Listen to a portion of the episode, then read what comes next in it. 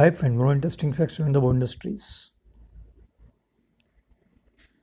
1968 में एक मूवी बनी पड़ोसन। जिसमें सुनील दत्त भोला का रोल प्ले कर रहे थे।